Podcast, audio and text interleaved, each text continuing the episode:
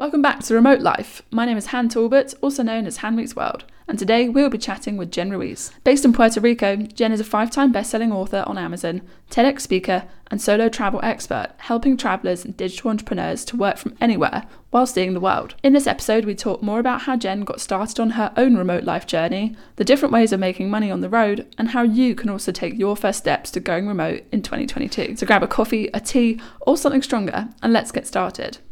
Jen, thank you so much for joining us on the Remote Life podcast. How are you? I'm doing very well. How are you? I'm doing good. Kind of just starting to readjust back to the days of the week again, first week of January and all the rest of it.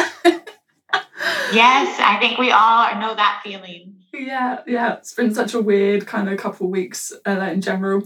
But anyway, let's get straight on into it. So, tell us a little bit about your story and a bit about your mission when you set out traveling. Sure. Well, I started off as an attorney. I actually was practicing law up until just a few years ago when I decided to go full time as a travel blogger. But what really sparked my interest in travel was a 12 trips in 12 months challenge that I took the year before my 30th birthday because I wanted to send out my 20s in style, having spent so much time studying and doing, you know, kind of the responsible thing. I wanted to do something a little irresponsible and a little bit just frivolous. And for me, you know, to celebrate and to be young and crazy, including taking sick leave to go on hot air balloon rides at an international festival and to be on a live taping of The Chew at, at Epcot. So there are a lot of different experiences that I had that I definitely don't regret. And after that year, I wrote my first book on affordable flights. And that is what led me to actually transition into being a full-time travel blogger because I saw that I could make money online and I had that small proof of concept just in showing me that I would be able to make a transition. I was already teaching English online, so I had that kind of as an hourly salary and something to fall back on because I had been doing that in the mornings before going to work to fund all of my trips that year. But having that proof of concept with my own book that I self-published showed me that I could be this digital entrepreneur in addition to just kind of a remote employee. And it opened all new doors for me. And that's how I ended up where I am today. Amazing. And highly recommend going and checking out your books. I found them on Amazon, but people can find them on your website as well. Yes, you'll find the links on there to Amazon. And if there's anything else that you want to see, like I'm working on audiobooks now. So I'm always open to feedback in terms of new formats that people are interested in. Amazing. Are you still teaching English now? No. So I stopped teaching English, I would say maybe about a year into being a full time travel blogger as I transitioned into other income streams.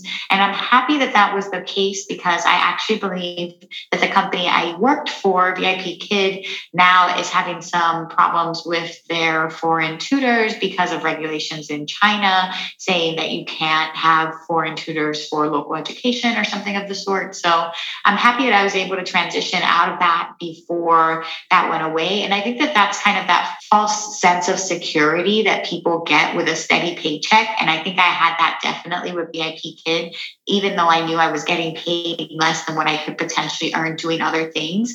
I felt secure knowing that I had something I was doing regularly that was going to submit a regular paycheck.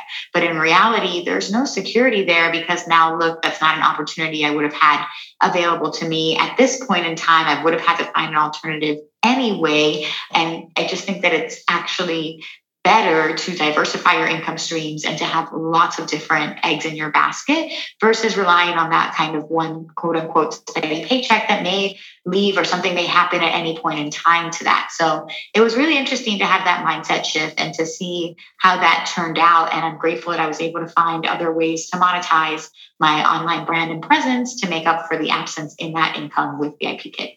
Do you mind explaining this? That makes total sense. Um, and I think that's like advice as old as time, right? Is to diversify your income. So if you know, even if pre-pandemic, that was such a huge piece of advice that everybody was talking about, but obviously now more than ever, it's so crucial.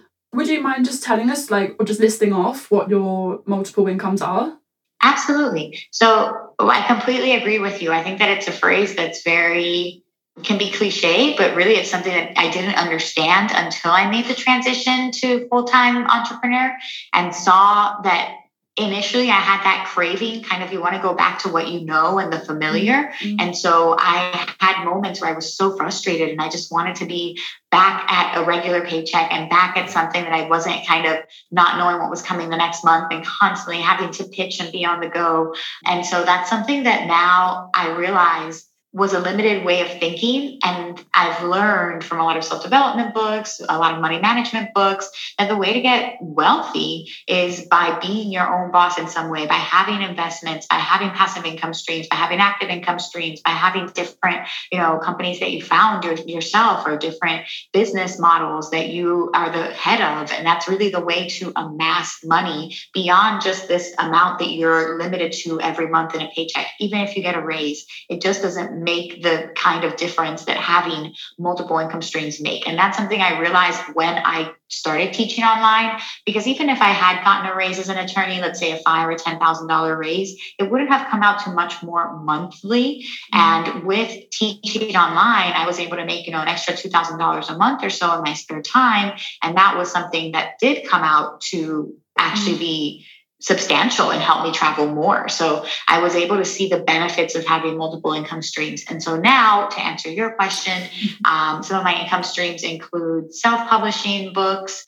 ads on my website, speaking engagements, uh, at times webinars or consultations that I will hold myself. I uh, have like online courses and different products that I offer. It's hard to always think of them off the top of my head. It's certainly because it's hard to keep track of all of them.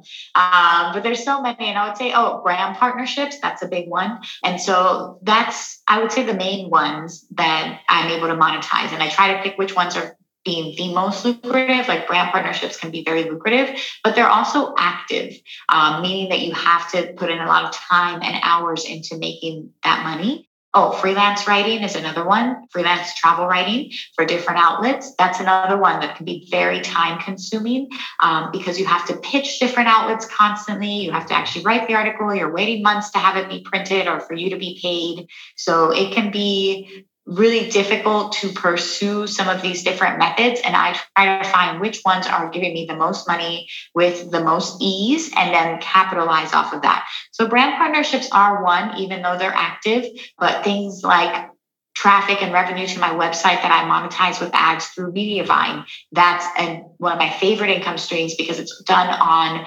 blog posts that I've already published and it's on content that I've already created. So I don't feel the need to constantly be creating new things. I mean, obviously you want to update your blog, but it's just not the same kind of pressure or deadline that you have as when you're part of a campaign and have deliverables due. So it depends, I think, and it really it depends on the person and what you find works best for you. But I would try to identify which income stream you enjoy and then try to narrow it down more so so that you're really focusing the bulk of your time on those that make you the most money.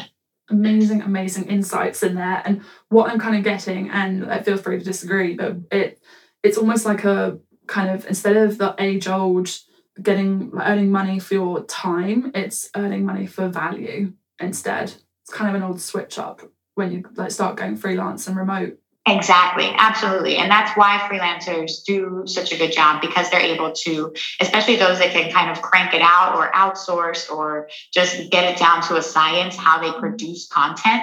Um, if they build it up, they can have their own mini empire, digital empire with very little hands on managing of it day to day required. So there's a lot of possibilities. And I think that when you don't, take that leap, it's because you're scared that you won't be paid as a freelancer because you won't have enough value to provide. And that's a mental that's a mental block that people really have to get over. People thinking that the market's already so saturated mm-hmm. that there's no way to stand out, that it makes it difficult to find clients, that it makes it difficult to keep clients, that you have to offer your services highly discounted. All of these are a lot of mental blocks that keep people in that safety kind of security blanket of working for a salary because they don't want to have to deal with them and they don't want to have to tackle those hurdles. And it can be really challenging to have to face all of that that comes with being an entrepreneur. So it's not for everybody, but it can be really rewarding and it can provide you with more financial freedom and more, you know, freedom with how you spend your time than anything else. And that's why I do advocate for freelancing, for starting your own online business, for being an entrepreneur of any sorts, for doing investments, for starting passive income streams as a side hustle. I think all of those are smart money moves. And and are moves that we should be exploring more of because none of us are getting any younger you know? We gotta gotta start amassing our, our millions now. Very true that. But it, you know that's something that seems to come up a lot and i found that i get asked that question especially now because i'm three years into my freelance journey. But and while it was sort of something having that kind of resilience and that tenacity was already something that i sort of had having built that up from project management full time and doing strat- like communication strategy full time. So in a way, like I'm still nervous when I started, but I kind of already had this knowledge of I know what I'm like when I've I'm dealt with a challenge. Did you have something similar, or was that something that you kind of had to learn for yourself when you took the leap? No, I took a lot of comfort in my degree and in knowing that in worst case scenario, I had paid, you know, $200,000 or so um, mm. for a law degree that should afford me the opportunity to be gainfully employed at any point in time. Right. Most law firms, I would say 70% of them are just kind of turnover law firms that are constantly hiring and constantly having new mm-hmm. people. And so maybe not the most desirable places to work, but easy to get employed there. So I think I knew and I had that sense of job security in knowing that I may not like the first job available, but I could certainly find a job available doing mm-hmm. kind of mundane front work, paperwork, attorney stuff. So I took that as a consolation because now I don't use my expensive degree and I maybe didn't need it. But so I try to find what are the pros. And I think having that as something to fall back on, having my title to use if I ever need to, you know, sign off on agreements, negotiate contracts with brands, things of the sort, that really helps me. So it helps me gain credibility mm-hmm. when I'm trying to be featured in different outlets. So there are always pros. And I think education was was my fallback specifically and how I was able to gain that confidence in, in going freelance. And then it also took a big humility, you know, spoon to just have to sit there and, and go from telling people, you know, what do you do? I'm an attorney to like, what do you do? I teach English online. So there were actually months where I didn't even share that with people. And I was just trying to talk about my travel blogging because it seemed embarrassing to go from practicing law to doing like a $20 online teaching gig. And so it was something, and I have a lot of respect for teachers and I have a lot of respect for people that do digital nomad jobs and I understand how difficult it is. And really, they get, the kids are amazing. And, and my mom is a teacher. So I just think that it was something where I had so much prestige associated with being an attorney and being the first person in my family to be an attorney and to graduate from this um, from law school and all of that that it felt like just leaping into this field of the unknown digital world was a big scary monster to tackle. And so I still dealt with it for a long time, even after seeing initial signs of success. You know, my TED talk I had by the end of that year that I turned full time, my first one, my I've published, you know, multiple books since then. I won an award with my first book, which was all encouraging things along the way that should have maybe kept me thinking like I'm on the right path. But I still, I still found myself searching LinkedIn postings to be like, I don't know, should I apply to work at like NBC doing like copywriting for $30,000 a year or something ridiculous? And that I didn't want to do, but I would still, for some reason, just go. And old habits would, you know, and old insecurities would always rear their head. So I would say it's until just recently where I've really begun embracing what I do, embracing the uncertainty that comes with it, feeling certain and living in more abundance rather than mm-hmm. scarcity. So, being certain that I'm going to have opportunities continue to come my way, that things are only going to get better. Um, and that's taken a lot of internal practice and self work. That thankfully we've had a lot of downtime during the pandemic to just devote to being your best self. So, um, oh, yes. sorry, sorry. Don't we all know it? it's kept me cheery, you know, just to kind of mm-hmm. listen to positive things, to tune out mm-hmm. the gloomy news, and to really work on trying to change my mindset, trying to get out of my own way when it comes to making money, when it comes to mm-hmm. taking my business to the next level, when it comes to dealing with competition. You know, I think we, especially at this time and with the scarcity mindset and with the idea that there's so little to go around and it can happen very often to freelancers who feel like they have to compete for a job, mm-hmm. you know, we see other people have wins and then we automatically think, why not us?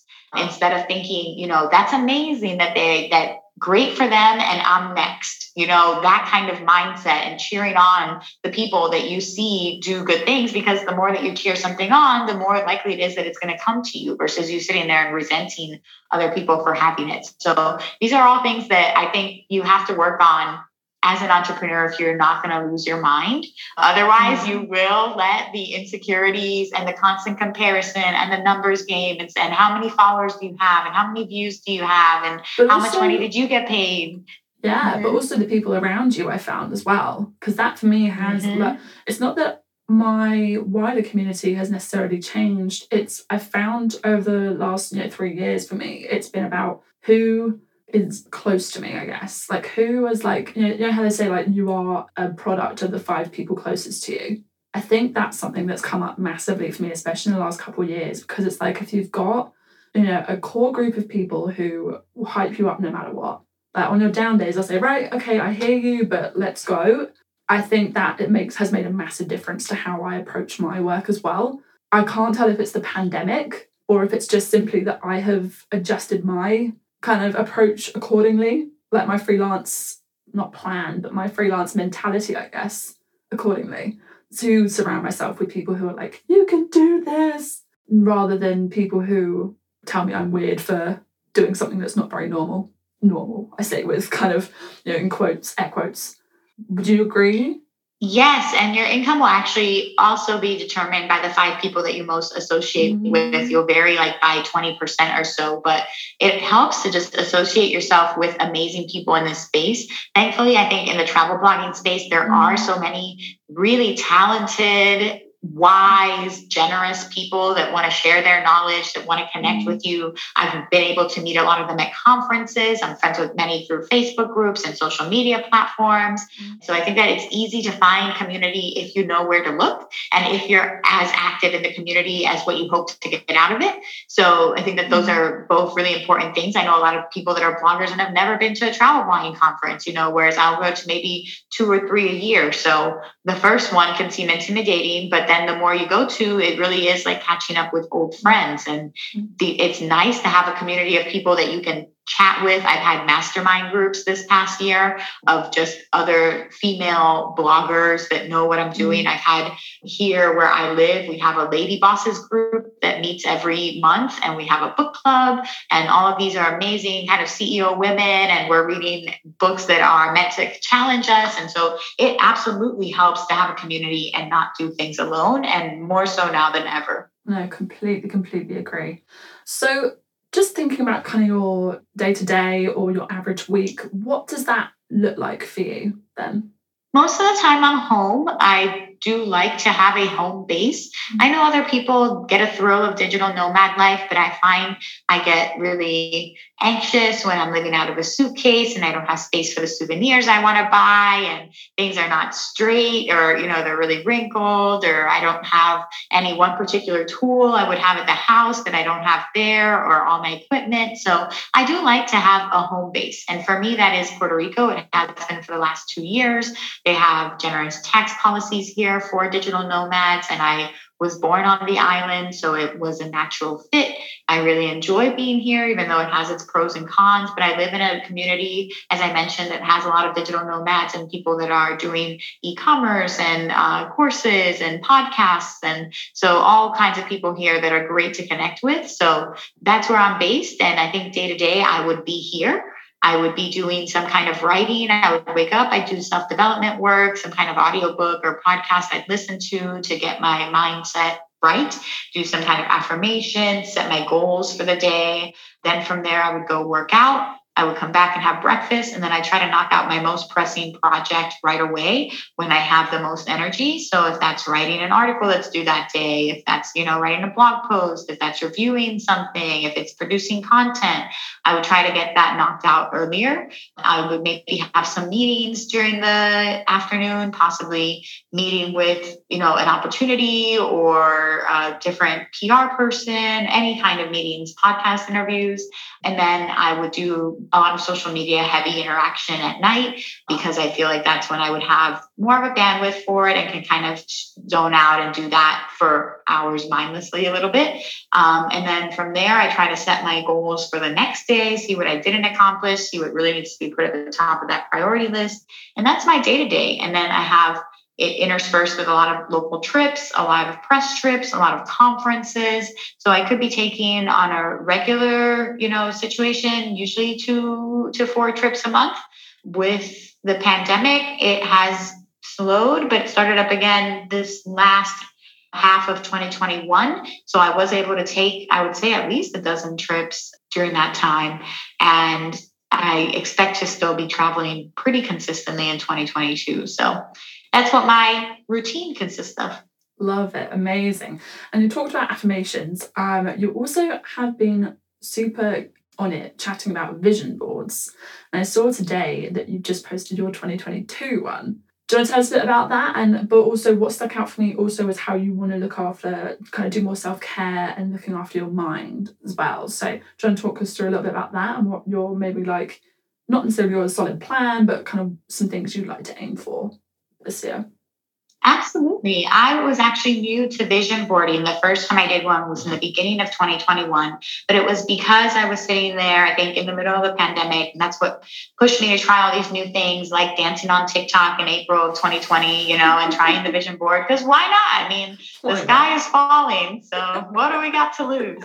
Um, and I, I also had just finished reading an audiobook by, or listening to an audiobook by Jen Sincero mm. on where she mentioned that it, a vision board was like an arts and crafts project with the universe. And so I love arts and crafts. I love projects. I was a big nerd in school and that really got my attention. so I decided to just go that day, get a board and do it. And I really put a lot of intention into the images that I cut out. It felt like I was finding images that were uniquely tailored to me and the things that I was looking for. And then I just put that all down on the board. And to my surprise, a good amount of them came true in a lot of surprising ways from getting a literary agent to becoming part of the Points Guy Travel Advisory Panel, where I had a stipend to travel anywhere. And I had the words, you know, travel anywhere literally on my board.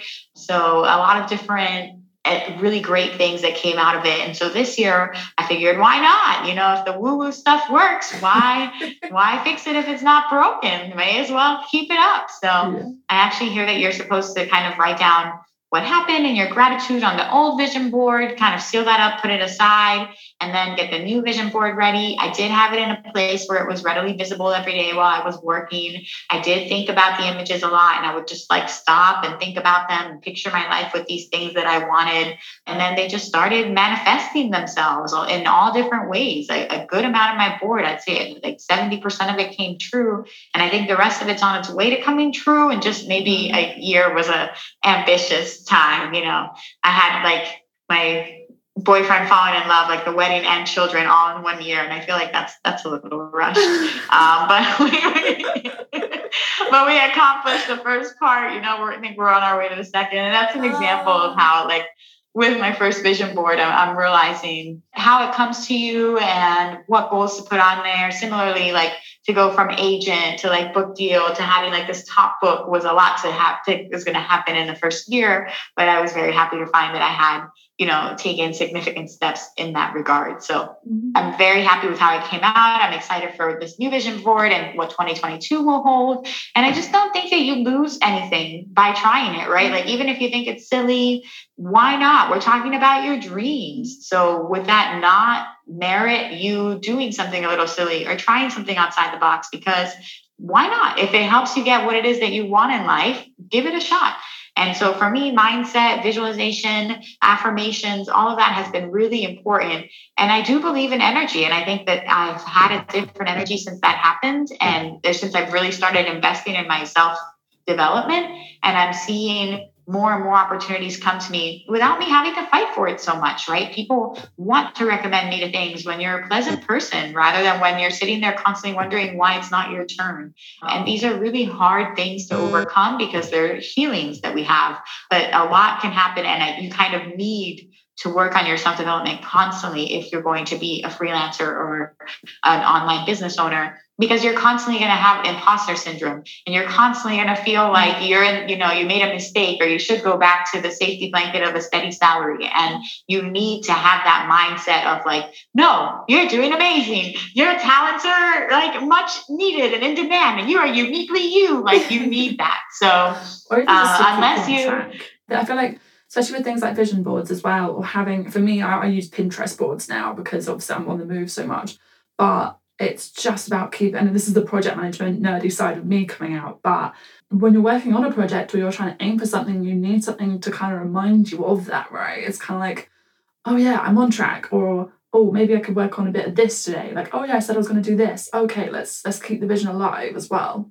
Yes, I totally agree with you. Um, accountability helps, and that's where it helps to have a community, helps to announce your goals to your community and kind of what it is that you're hoping to do in general, mm-hmm. so that people know what you're working on and you don't just back out of it. If you say you're going to write a book, tell people you're going to write a book so that they know to expect your book and you don't, you can't just stop writing it now because you know that you already told people you were writing it. Mm-hmm. Um, so accountability really helps, and your community can go a long way towards that completely. And just going back to self care, like what kind of things do you do or are you maybe hoping to implement in 2022? Because I feel like that's a big thing that comes up for freelancers. There's, especially now that we're coming out of this sort of hustle, boss girl kind of era, and we're trying to be more aware of how we treat ourselves, like and when we're working, or and even just the work life balance in general. What are some of the things that you try to keep yourself doing, or something you, you do for yourself? Definitely fitness routinely. I think that's really important. And treating myself to good foods. That's another thing. I try to upgrade the quality of the food I'm eating. So you don't necessarily have to go on these crazy diets, but I do advocate for getting the better version of what it is you're eating. So instead of getting these processed foods and these processed sugars, getting these kind of natural 100% honey versus like the extract or the other substances or 100% maple sugar versus like the regular stuff that they give you. So it just helps to upgrade what it is that you're putting into your body because ultimately that's your fuel. Fitness is really important because it's going to keep you sane and it's going to keep your posture good as somebody that's going to be hunched over for long periods of time over your computer. And in general, I would say relationships of some sort. So it's also important, like you said, to have a community of people that you can go to when things get rough that you want to just vent and that you want to share or get insights from i think that's really helpful and it can make you feel like you're not alone and that's where going to conferences joining these facebook groups developing masterminds can make all the difference in terms of you actually enjoying being a freelancer or you dreading doing it every day and just returning to a job that you didn't like kind of deflected thinking oh that didn't work out Amazing. Just taking a couple steps back. Obviously, you kind of started your journey when you were 30. Is there anything that you would give, like any advice you would give 20 year old Jen about taking this lifestyle? And also, is there anything you would maybe tell 30 year old Jen knowing what you know now?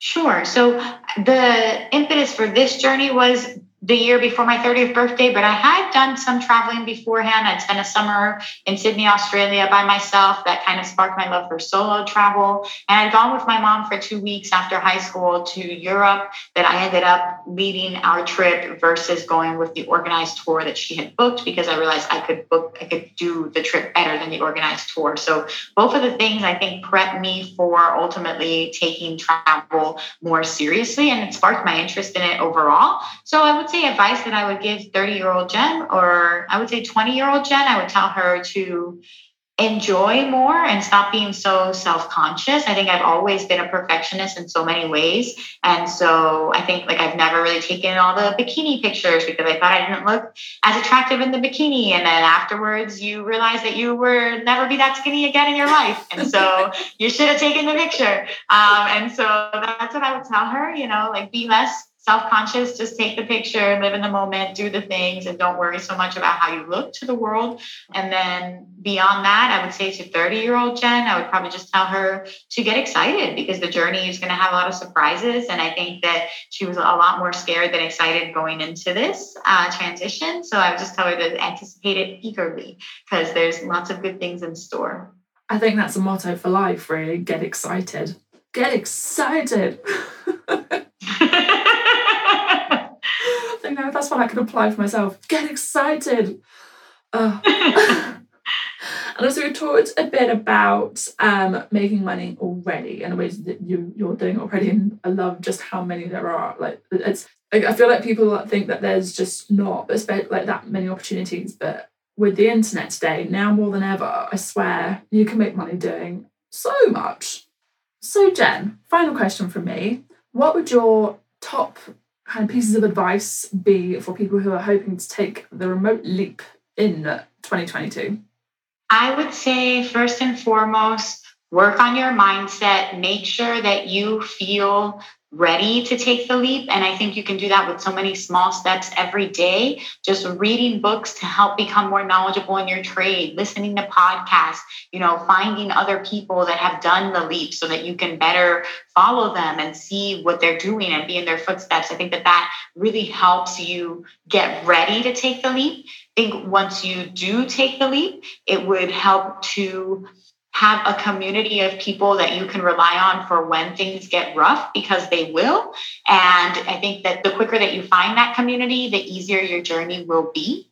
And beyond that, I would recommend that you persist because nothing is ever an instant hit. Even though it looks like it, even though it may seem like an overnight success, all of these overnight successes have worked for years to get there. And it takes a little bit of time. It can take you less time if you network with the right people, if you invest in the right learning and the right tools, but it still takes time to grow a following. It takes time to get clients. It takes time to build your testimonials, your reputation. You know, it takes time. And so I would recommend that you not get discouraged by the first couple of obstacles that you face and think that, that's a sign that you're not meant to do it. It's just a sign that you're doing it right. You're mm-hmm. meant, you know, you're going to come out across obstacles. It's a sign that you're growing. It's a sign that you're challenging yourself. So don't be easily deterred and understand that everybody that's been successful has had to go through the same thing. Like Nas Daily talks a lot about, he did a thousand day kind of video challenge and he talks a lot about how at like day 150 or something, he was just feeling so dejected and he'd seen that uh, this other random, you know, cat video on YouTube got 10 million views and his barely got 10. And he was just going to sit there and cry about it that day instead of making another video.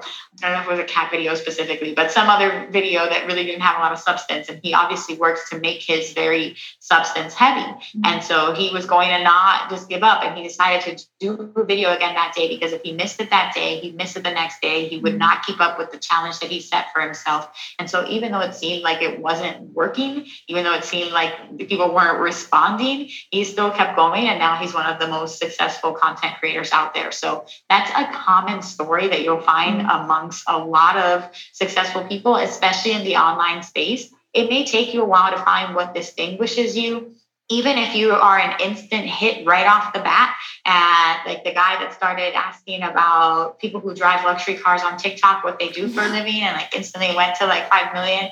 Uh, the new money lawyer that just went, she's at like seven million in her first two months on TikTok. And so there's a bunch of people that it seems like they have really rapid growth and success, but even they're going to be chasing, facing challenges mm-hmm. you don't know about. Mm-hmm. They may have problems monetizing. They may have problems, you know, building out staff or figuring out how to do things. It just takes time. So be kind to yourself and persist and just know that just showing up is a big part of the battle in and of itself. And I wish you all luck on your journey. Beautiful, love that. It's not if you make it, it's when you'll make it. Exactly. Exactly. And understand that uh, your definition of making it doesn't have to be like this arbitrary threshold of a million people. Like you'll find little ways that you're making it along the way mm-hmm. with a really satisfied client or a really heartwarming testimonial or a lovely, uh, like a lovely gift that somebody gives you that you didn't expect, but is so touching. You know, there's lots of ways that you're going to be encouraged along the way if you're on the right path and you're going to see that your work is appreciated. And it doesn't have to be just these arbitrary standards of awards or this many followers or anything like that. So mm-hmm. just i hope that you can find the, the joy and the rewards every day in your work and that you continue trying to be a better version than you were the day before. Thank you so much for listening to this episode of the remote life. And thank you jen for your awesome insights. You can find links to her website and socials below Tag Jen at Jen on a Jet Plane and myself, Han, at Han Meets World, and let us know if you're taking the remote leap this year. You can also find the podcast on Instagram at the Remote Life Podcast. Thank you so much again for listening, and we can't wait to remote work with you again soon.